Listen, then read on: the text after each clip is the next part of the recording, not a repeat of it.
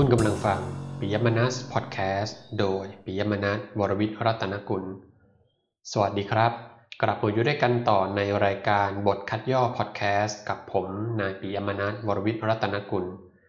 ในรายการนี้ผมจะได้รวบรวมบทคัดย่อของงานวิทยานิพนธ์และงานวิจัยต่างๆ ที่น่าสนใจ จากฐานข้อมูลวารสารออนไลน์ทางเว็บไซต์ tci- thaijo. org และจากฐานข้อมูลเครือข่ายห้องสมุดประเทศไทย thailist.or.th มานำเสนอให้คุณผู้ฟังได้รับฟังกันนะครับ ซึ่งในตอนที่ 3 นี้จะเป็นเรื่อง การเรียนรู้แบบกำกับตนเอง ด้วยกิจกรรมการเรียนรู้แบบเน้นภาระงาน ร่วมกับ WebQuest Self-Regulated Learning Using Task-Based Learning with WebQuest ผลงานของคุณธนดลดำคำ และอาจารย์อภิรดีจันแสง จากมหาวิทยาลัยมหาสารคาม บทความนี้ตีพิมพ์เผยแพร่ในวารสารวิชาการแพรวากาลสิน มหาวิทยาลัยกาลสิน ฉบับปีที่ 5 ฉบับ 2 พฤษภาคมถึงสิงหาคม 2561 เชิญรับฟังได้เลยครับ การเรียนรู้แบบกำกับตนเองด้วยกิจกรรมการเรียนรู้แบบเน้นภาระงานร่วมกับ WebQuest Self-Regulated Learning Using Task-Based Learning with WebQuest ธนาดลดำคำและอภิรดีจันแสง บทคัดย่อ การวิจัยครั้งนี้มีจุดประสงค์เพื่อ 1. พัฒนาชุดการเรียนการสอน โดยใช้กิจกรรมการเรียนรู้แบบเน้นภาระงาน ร่วมกับ WebQuest ให้มีประสิทธิภาพตามเกณฑ์ 75ทับ75 2. เปรียบเทียบความสามารถด้านการเขียนภาษาอังกฤษก่อนและหลังเรียน 3. ศึกษาการเรียนรู้แบบกำกับตนเองของนักเรียน กลุ่มตัวอย่างที่ใช้ในการทดลองหนึ่งกลุ่มได้แก่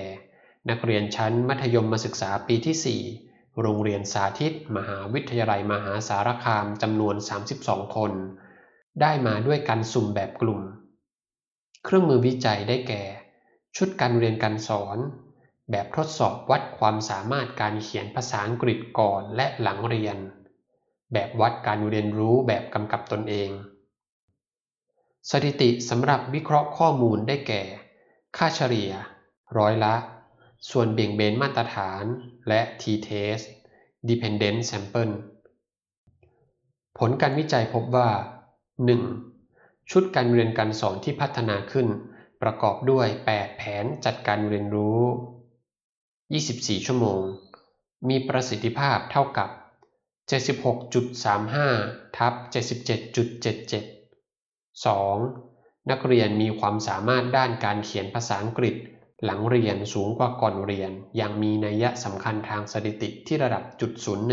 01 3. นักเรียนมีการเรียนรู้แบบกำกับตนเองโดยรวมอยู่ในระดับมาก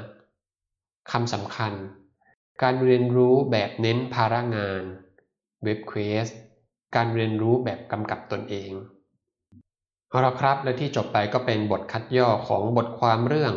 การเรียนรู้แบบกำกับตนเอง ด้วยกิจกรรมการเรียนรู้แบบเน้นภาระงานร่วมกับ WebQuest ของคุณธนดลดำคำและอาจารย์อภิรดีจันแสง ถ้าท่านผู้ฟังสนใจในรายละเอียดก็สามารถไปสืบค้นบทความชิ้นนี้ได้ จากวารสารวิชาการแพรวากาลสิน มหาวิทยาลัยกาลสินปีที่ 5 ฉบับที่ 2 แล้วในตอนหน้าจะเป็นบทคัดย่อของบทความใดนั้นก็ขอให้ติดตามกันต่อในตอนต่อไปนะครับสำหรับวันนี้ขอลาไปก่อน สวัสดีครับ